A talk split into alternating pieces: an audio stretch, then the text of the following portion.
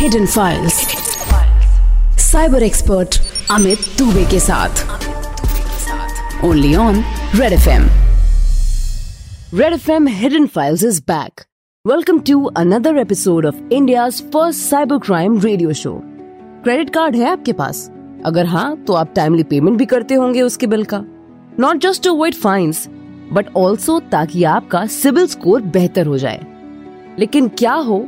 जब आपकी credit card bill payment late हो जाए, क्योंकि आपने तो क्रेडिट कार्ड अप्लाई ही नहीं किया था।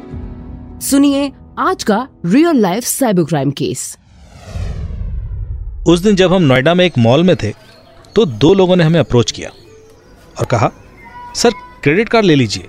We have an special scheme offering monthly free movie tickets मैंने कहा no sorry I don't use credit cards इस पर मेरी बेटी अद्विका ने क्यूरियोसिटी से पूछा। पापा ये क्रेडिट कार्ड क्या होता है? मैंने कहा अगर आपके पास पैसे नहीं है तो इस क्रेडिट कार्ड से आप अभी खर्चा कर सकते हो और जब पैसे आ जाएँ तो उन्हें पे कर सकते हो। अद्विका खुश हो गई। ओह वाओ ये तो बहुत अच्छा है। आप क्रेडिट कार्ड क्यों नहीं ले लेते? मैंने कहा क्योंकि अगर हमने खर्च किए हुए पैसे टाइम पर पे नहीं किए तो हमें ज़्यादा पे करना पड़ सकता है। अद्विका को शायद मेरी बात समझ आ गई थी पर मुझे नहीं पता था कि जल्दी ही क्रेडिट कार्ड ना लेने के बावजूद क्रेडिट कार्ड का झंझट मेरे सर पड़ने वाला है। गुनीत और साहिल, दो दोस्त, एक क्रेडिट कार्ड कंपनी में काम करते थे और कुछ सालों से क्रेडिट कार्ड बेच रहे थे और उनको हर क्रेडिट कार्ड की सेल पर इंसेंटिव मिलता था। उनका टारगेट था कि ज़्यादा से ज़्यादा क्रेडिट कार्ड बेचे जा सकें। कई बार कस्टमर उन्हें सिर्फ़ दो मिनट ही देता था और पूरा एप्लीकेशन प्रोसेस को फॉलो करने के लिए राज़ी नहीं होता था। ऐसे में ये दोनों उस प्रोसेस को इतना स्मूथ कर देते कि कस्टमर को हर हाल में क्रेडिट कार्ड मिल ही जाता। दरअसल एक कस्टमर की तरफ़ से हर डिटेल खुद ही फिल करते थे और उससे बस एप्लीकेशन फॉर्म पर सिग्नेचर ले लिए जाते। उसके बाद वो कस्टमर से पैन और आधार कार्ड मेल करा लिया करते थे और कस्टमर को क्रेडिट कार्ड इशू हो जाता। कई बार अगर कस्टमर एक आध जगह साइन करना भूल जाता तो वो साइन भी खुद ही कर देते थे। उनका मकसद था कि किसी भी तरह क्रेडिट कार्ड कस्टमर को इशू हो जाए। उस दिन साहिल ने गुनीत को फ़ोन किया। यार चार पाँच कस्टमर हैं। उनके एप्लीकेशन फॉर्म भी भर लिए थे। उनके साइन भी ले लिए थे। यार अब चार दिन से फॉलो कर रहा हूँ। उन्होंने अपना आधार और पैन कार्ड तक नहीं भेजा। गुनीत ने सलाह दी। अबे तो डुप्लीकेट कार्ड बना के अपलोड कर दे। मैं भी यही करता हूँ। साहिल एक पल को चौंका। डुप्लीकेट? पर डुप्लीकेट कैसे बनेगा? गुनीत ने एक्सप्लेन किया। अरे तुझे उनके पैन और आधार कार्ड नंबर तो पता है ना। थोड़े ग्राफिक्स यूज़ कर और किसी भी दूसरे पैन कार्ड पर उनके नंबर और फ़ोटो चिपका दे बस। तुझे डॉक्यूमेंट्स तो ऑनलाइन ही अपलोड करने हैं ना। अपलोड मार दे वो अपने आप एक्सेप्ट हो जाएँगे। उस दिन साहिल को सिस्टम की एक कमज़ोरी पता पड़ी थी। साहिल को टारगेट का प्रेशर था और उसने वही किया। क्रेडिट कार्ड कस्टमर्स को इशू भी हो गया और साहिल का इंसेंटिव भी पक्का हो गया। उस दिन शाम साहिल ने गुनीत को थैंक यू बोला क्योंकि उसके इस जुगाड़ से उसका इंसेंटिव पक्का हो गया था। और फिर उसने गुनीत से पूछा यार हम चाहें तो इस तरह से किसी का भी क्रेडिट कार्ड इशू करा सकते हैं। गुनीत ने पूछा तू कहना क्या चाहता है? साहिल ने कहा अरे यार क्या है? हम लोगों से वैसे ही रिक्वेस्ट करते फिरते रहते हैं हैं? अब क्या ऑनलाइन डिटेल निकलवाएँगे? नया कार्ड इशू करेंगे? अरे हमारा काम तो हो गया ना। गुनीत ने कहा नहीं यार कंपनी ऐसे ही किसी को भी क्रेडिट कार्ड इशू नहीं करती। उस बंदे का सिबिल स्कोर भी ठीक होना चाहिए। और हमें क्या पता किस बंदे का सिबिल स्कोर क्या है। और ये सब जो है ना वैसे भी पीछे सॉफ्टवेयर के थ्रू होता है। उसके पैन कार्ड आधार कार्ड और उसके बैंक डिटेल्स चेक किए जाते हैं। उसकी क्रेडिट हिस्ट्री भी देखी जाती है। अगर वो ऑलरेडी डिफॉल्टर है ना तो उसको कार्ड इशू होगा ही नहीं। साहिल ने कहा अरे हम ऐसे ही लोगों को चुनेंगे जो बड़े लोग हों। गुनीत ने कहा अरे मरवाएगा यार तू पंगे मत ले। ये पैन कार्ड फर्जी अपलोड करने से ज़्यादा हम कुछ नहीं कर सकते। पर साहिल का दिमाग अब इसी में चल रहा था। और सुबह होने तक उसने एक फुल प्रूफ प्लान बना लिया था।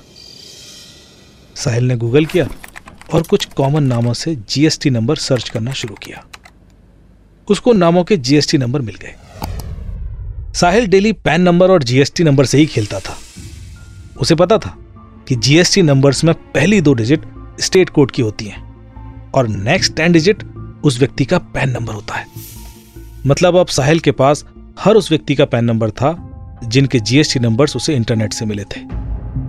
पर अब ज़रूरत थी उनकी डेट ऑफ़ बर्थ की। और कई लोगों की डेट ऑफ़ बर्थ साहिल को थोड़ी सी सोशल मीडिया सर्च से मिल गई। ये सभी लोग बड़े बिजनेसमैन थे। तो उनकी फ़ोटोज़ भी मिल गई। मतलब साहिल किसी भी ऐसे व्यक्ति का फर्जी पैन कार्ड बना सकता था। पर सिर्फ़ पैन कार्ड से क्रेडिट कार्ड अप्लाई नहीं हो सकता था। उसके लिए आधार कार्ड भी चाहिए था।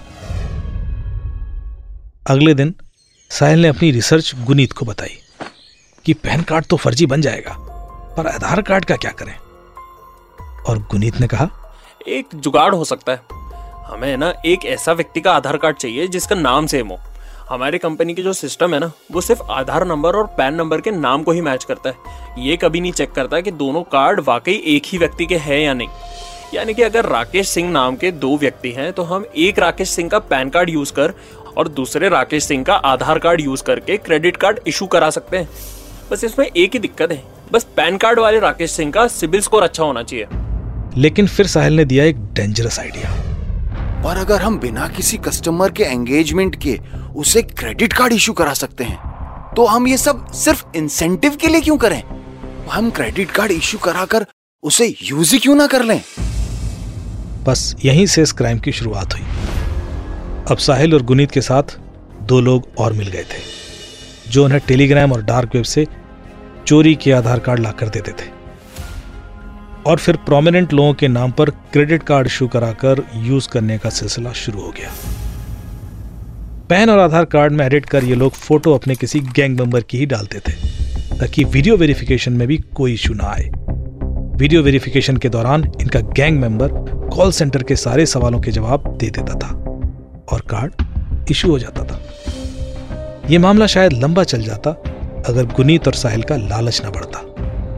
कार्ड कंपनी के सिस्टम के गैप को इन्होंने अच्छे से एक्सप्लॉयट करने का तरीका ढूंढ लिया था। पर इन्होंने एक बड़ा दाव खेला। इनका अगला टारगेट था बॉलीवुड सेलिब्रिटीज और इन्होंने सभी प्रोमिनेंट बॉलीवुड सेलिब्रिटीज के नाम पर भी क्रेडिट कार्ड इशू करा लिए और उनसे खरीदारी भी कर ली। क्रेडिट कार्ड कंपनी के पास अचानक से डिफॉल्टर्स की लिस्ट बढ़ती जा रही थी। ऐसे लोग जिन्होंने कार्ड इशू कराए, पर उनका पेमेंट नहीं किया। कंपनी ने सभी लोगों को नोटिस भेजना शुरू किया। पर इससे पहले कि भेजे गए नोटिस पर कोई लीगल कार्रवाई हो, कंपनी को ही कुछ नोटिस आ गए। कई सारे बॉलीवुड सेलिब्रिटीज ने कंपनी को नोटिस भेजा था कि कंपनी उन्हें डिफॉल्टर्स बता रही है, जबकि उन्होंने कोई क्रेडिट कार्ड इशू नहीं कराया, और अब उनका सिविल स्कोर खराब हो गया है। जिससे कि उनकी लोन एप्लीकेशन रिजेक्ट हो रही हैं। क्रेडिट कार्ड कंपनी तो दोनों तरफ़ से फंस चुकी थी। एक तरफ़ तो लंबी लिस्ट ऑफ़ डिफॉल्टर्स और दूसरी तरफ़ प्रोमिनेंट लोगों के भेजे गए नोटिस सेलिब्रिटीज ने कंपनी के नाम के साथ ट्वीट करना भी शुरू कर दिया और कंपनी को खुद एक इंटरनल इंक्वायरी सेटअप करनी पड़ी और एक कंप्लेंट पुलिस में भी करनी पड़ी कि उनके साथ भी साइबर क्राइम हो गया है। इन्वेस्टिगेशन शुरू हुआ और हमने सबसे पहले कंपनी के ही सिस्टम लॉक्स चेक करने शुरू किए। हमने उन सभी लोगों के नाम अलग करना शुरू किए, जिन्होंने कि इन डिफॉल्टर्स के लिए क्रेडिट कार्ड एप्लीकेशन प्रोसेस की थी। कंपनी ने ऐसे पाँच लोग आइडेंटिफाई किए और इन सबको इंटरोगेशन के लिए बुलाया गया। इनके नाम थे सुकृति, रागिनी अर्नव पायल एंड सलमान। जब इन लोगों से कड़ी पूछताछ शुरू हुई तो इन्होंने ऐसे किसी भी तरह के एलिगेशन से साफ़ इंकार कर दिया। इन सबका कहना था कि इन्होंने बिल्कुल सही तरीके से सही लोगों के ही क्रेडिट कार्ड अप्लाई किए हैं। सही तरीके से ही फॉर्म भरे गए और कस्टमर से डॉक्यूमेंट कलेक्ट कर ऐप के थ्रू अपलोड किए गए। कस्टमर का वीडियो वेरिफिकेशन भी हुआ। तो ऐसे में उनकी कोई गलती नहीं है, क्योंकि उन्होंने स्टैंडर्ड प्रोसेस ही फॉलो किया है। अब चौंकने की बारी हमारी थी। जिन लोगों के नाम पे कार्ड इशू थे, उन्हें ये कार्ड मिले ही नहीं थे। सो नेक्स्ट लेवल इन्वेस्टिगेशन में हमने इश्यूड कार्ड के ओनर्स के मोबाइल नंबर्स और उसके वीडियो वेरिफिकेशन के वीडियो एनालाइज करना शुरू किया। मोबाइल नंबर्स सारे बंद हो चुके थे और मोबाइल नंबर्स के केवाईसी से पता चला कि ये नंबर्स तो किसी और के नाम पर ही हैं। Most of these numbers Rajasthan के दूर दराज के एरिया में रहने वाले लोगों के नाम पर थे। पर अब ये नंबर्स बंद थे। जिन लोगों के चेहरे हमें वीडियो वेरिफिकेशन में दिख रहे थे उनकी कोई भी पहचान हमारे पास नहीं थी। हमने उन चेहरों को लेकर ओसेंट करना भी शुरू किया। ओसेंट यानी कि ओपन सोर्स इंटेलिजेंस। पर यह जानकर हम चौंक गए कि उनमें से किसी भी चेहरे का कोई सोशल मीडिया अकाउंट नहीं था। उनकी कोई डिजिटल आइडेंटिटी हमें नहीं मिल रही थी। मतलब इस टेक्नोलॉजी के जमाने में ऐसे लोग भी थे जिनकी कोई डिजिटल आइडेंटिटी नहीं थी। फिर हमने क्रेडिट कार्ड जहाँ यूज़ किए गए उन जगह से डेटा कलेक्ट करना शुरू किया कि बेनिफिशियरी का कोई सीसीटीवी फुटेज या कोई डिलीवरी लोकेशन या कोई दूसरा मोबाइल नंबर मिल सके। पर क्रिमिनल्स बहुत शातिर थे। उन्होंने हर चीज़ इतनी सफ़ाई से की थी कि उन तक पहुँचना मुश्किल होता जा रहा था। मैंने क्रेडिट कार्ड कंपनी के सीईओ अनिरुद्ध पाठक से कंपनी के सिस्टम लॉग मांगे और उसको एआई टूल के थ्रू एनालाइज करना शुरू किया। ये क्रिमिनल्स मैनुअल इन्वेस्टिगेशन को तो बीट कर गए थे, पर एआई की नज़रों से नहीं बच पाए। एआई टूल्स ने लॉग एनालिसिस कर हमें एक डेटा दिखाना शुरू किया। उससे हमें पता लगा कि ये क्रेडिट कार्ड ऑनलाइन परचेज में भी यूज़ हुए हैं और इनसे कुछ गिफ्ट कार्ड्स खरीदे गए हैं।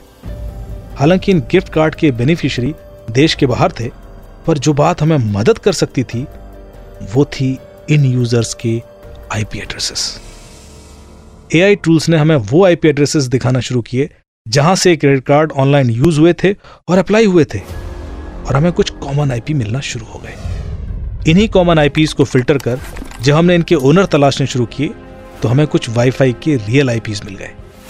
और वाईफाई के आईपी से हम उन घरों तक पहुँच गए, जहाँ से ये क्रेडिट कार्ड यूज़ किए गए थे। कुनीत और साहिल पकड़े गए। और इसी के साथ खत्म हो गया ये आइडेंटिटी थेफ्ट कर क्रेडिट कार्ड चुराने का सिलसिला। और क्रिमिनल्स ने जो हमें बताया, वो कुछ यूँ था। गुनीत और साहिल इस क्रेडिट कार्ड कंपनी को चार महीने पहले ही छोड़ चुके थे। और उसके बाद उन्होंने ऐसे लोग आइडेंटिफाई किए, जो लोग इंटरनेट पर बहुत एक्टिव नहीं थे। और उन लोगों का सोशल मीडिया प्रोफ़ाइल और डिजिटल फुटप्रिंट भी नहीं था। उन लोगों को मॉल में भेजकर उनके नाम से क्रेडिट कार्ड अप्लाई कराए और उनको सारे डॉक्यूमेंट मुहैया कराए गुनीत और साहिल। क्रेडिट कार्ड डिलीवर हुए और इन लोगों को उनकी फ़ीस दे दी गई। क्रेडिट कार्ड का इस्तेमाल कर सिम कार्ड बंद कर दिए गए और फ़ोन चोरी के यूज़ किए गए। लेकिन ऐसे क्राइम से आपको खुद और अपने सिविल स्कोर को कैसे बचाना है, आइए आपको बताते हैं। सबसे पहले तो आपको अपने डिजिटल डेटा की सिक्योरिटी करनी होगी। आपके किसी भी एंटिटी डॉक्यूमेंट की डिजिटल कॉपी किसी को भी यूँ ही कभी मत दें। और अगर किसी पर्पज से आपको वो डॉक्यूमेंट देना है तो उस पर क्रॉस करके ज़रूर लिख दें कि वो किस पर्पज के लिए दिया जा रहा है। आप चाहें तो उस पर डेट भी डाल सकते हैं, ताकि उसकी कॉपी कर उसका मिसयूज ना हो सके। आप सिक्योर आधार कार्ड भी यूज़ कर सकते हैं, जिसमें कि पूरा आधार नंबर दिखाई नहीं देता है, सिर्फ़ लास्ट की फोर डिजिट दिखाई देती है। और ऐसे आधार कार्ड की कॉपी भी आप किसी के मांगने पर सबमिट कर सकते हैं। ऐसे में आपका आधार नंबर लीक नहीं होगा और आपका डॉक्यूमेंट सबमिट भी हो जाएगा। ध्यान रखिए कि आपका सिविल स्कोर आपके लिए बहुत ज़रूरी होता है। क्योंकि ये खराब हुआ तो आपको कोई भी बैंक किसी भी ज़रूरत के लिए लोन नहीं देगा। होपफुली ऐसा वक्त आएगा नहीं लेकिन आपके साइबर सवाल का साइबर जवाब ज़रूर मिलेगा। हाय अम्बी जी मैं निखिल फ्रॉम चंडीगढ़ और मैं आपसे वीपीएन के बारे में पूछना चाहता हूँ। ये क्या होता है और इसका क्या यूज़ है? क्या ये हमेशा क्राइम करने के काम आता है? Nikhil ji first of all thank you for asking this question VPN जो कि वर्चुअल प्राइवेट नेटवर्क होता है ये आपके और सामने वाले एंटिटीज के बीच में एक सिक्योर टनल क्रिएट करने का काम करता है। ऐसे में आपकी प्रिवेसी इंटैक्ट रहती है और आपका डेटा सुरक्षित रहता है। आमतौर पर वीपीएन इंडस्ट्रियल पर्पजेस के लिए यूज़ होते हैं, जैसे कि आप जब घर से काम कर रहे हैं और आपको अपने ऑफ़िस का सर्वर एक्सेस करना है तो वह आप वीपीएन के थ्रू करते हैं। ताकि यदि कोई आपका वाईफाई हैक भी कर ले या आपका सिस्टम भी हैक कर ले तो वो आपके ऑफ़िस के सर्वर्स तक ना पहुँच पाए। तो वीपीएन बहुत कॉमन है इंटरप्राइज सिक्योरिटी के लिए और इंडस्ट्रियल सिक्योरिटी के लिए, पर लोग वीपीएन अपनी पर्सनल सिक्योरिटी के लिए भी यूज़ करते हैं। ऐसी कई सारी वीपीएन एप्लीकेशन हैं जो आपको प्ले स्टोर पर मिल जाती हैं, जैसे Proton VPN sec VPN Ultra VPN Nord VPN Express VPN etcetera ये वीपीएन एप्लीकेशन जब अपने फ़ोन में इंस्टॉल करते हैं तो ये आपका आईपी एड्रेसेस चेंज कर देती हैं। आप दिल्ली में हैं और आप चाहते हैं कि आपका आईपी एड्रेस जर्मनी का हो जाए तो वो हो जाता है। या नीदरलैंड का हो जाए तो वो हो जाता है। और इसके बाद जिस सर्वर से आप कम्युनिकेट कर रहे हैं, उसको यही लगता है कि आप जर्मनी में या नीदरलैंड में हैं। ऐसा लोग क्यों करते हैं? क्योंकि इसके कई सारे बेनिफिट्स भी हैं। एक तो सर्वर्स को ये पता नहीं होता कि आप कहाँ से बैठकर उसको एक्सेस कर रहे हैं, और आपकी प्रिवेसी इंटैक्ट रहती है। और कई बार लोग इसलिए भी वीपीएन यूज़ करते हैं ताकि कोई ऐसी चीज़ जो आपके जुरिडिक्शन में लीगल नहीं है या अलाउड नहीं है, उसको एक्सेस किया जाए। जैसे कई सारी मोबाइल गेम्स इंडिया में बैंड हैं और उसको एक्सेस करने के लिए भी लोग वीपीएन यूज़ कर लेते हैं। या कई सारा कंटेंट जो इंडिया में नहीं देखा जाता या लीगल नहीं है, उसको भी एक्सेस करने के लिए लोग वीपीएन यूज़ करते हैं। पर ये लीगल है, क्योंकि वीपीएन लॉग कोई भी लॉ इन्फोर्समेंट एजेंसी किसी भी क्राइम की सिचुएशन में मांग सकती है। और भले ही आपने वीपीएन यूज़ किया हो, पुलिस आप तक पहुँच सकती है। इसलिए ध्यान रखें वीपीएन का इस्तेमाल सिर्फ़ अपनी सुरक्षा के लिए करें इलीगल चीज़ों के लिए नहीं। निखिल की तरह होपफुली अब आपको भी वीपीएन का यूज़ समझ आ गया होगा और उम्मीद करता हूँ कि आप भी इसका सही इस्तेमाल करेंगे। सही इस्तेमाल आप हिडन फाइल्स के एपिसोड का भी कीजिए और हमारा पॉडकास्ट जो हर लीडिंग ऑडियो स्ट्रीमिंग एप्स पर अवेलेबल है, उसको अपने फ्रेंड्स और फैमिली के साथ शेयर कीजिए। हम आपसे मिलेंगे नेक्स्ट वीक एक और नए एपिसोड के साथ। तब तक रहिए साइबर सुरक्षित with hidden files Red FM बचाते रहो।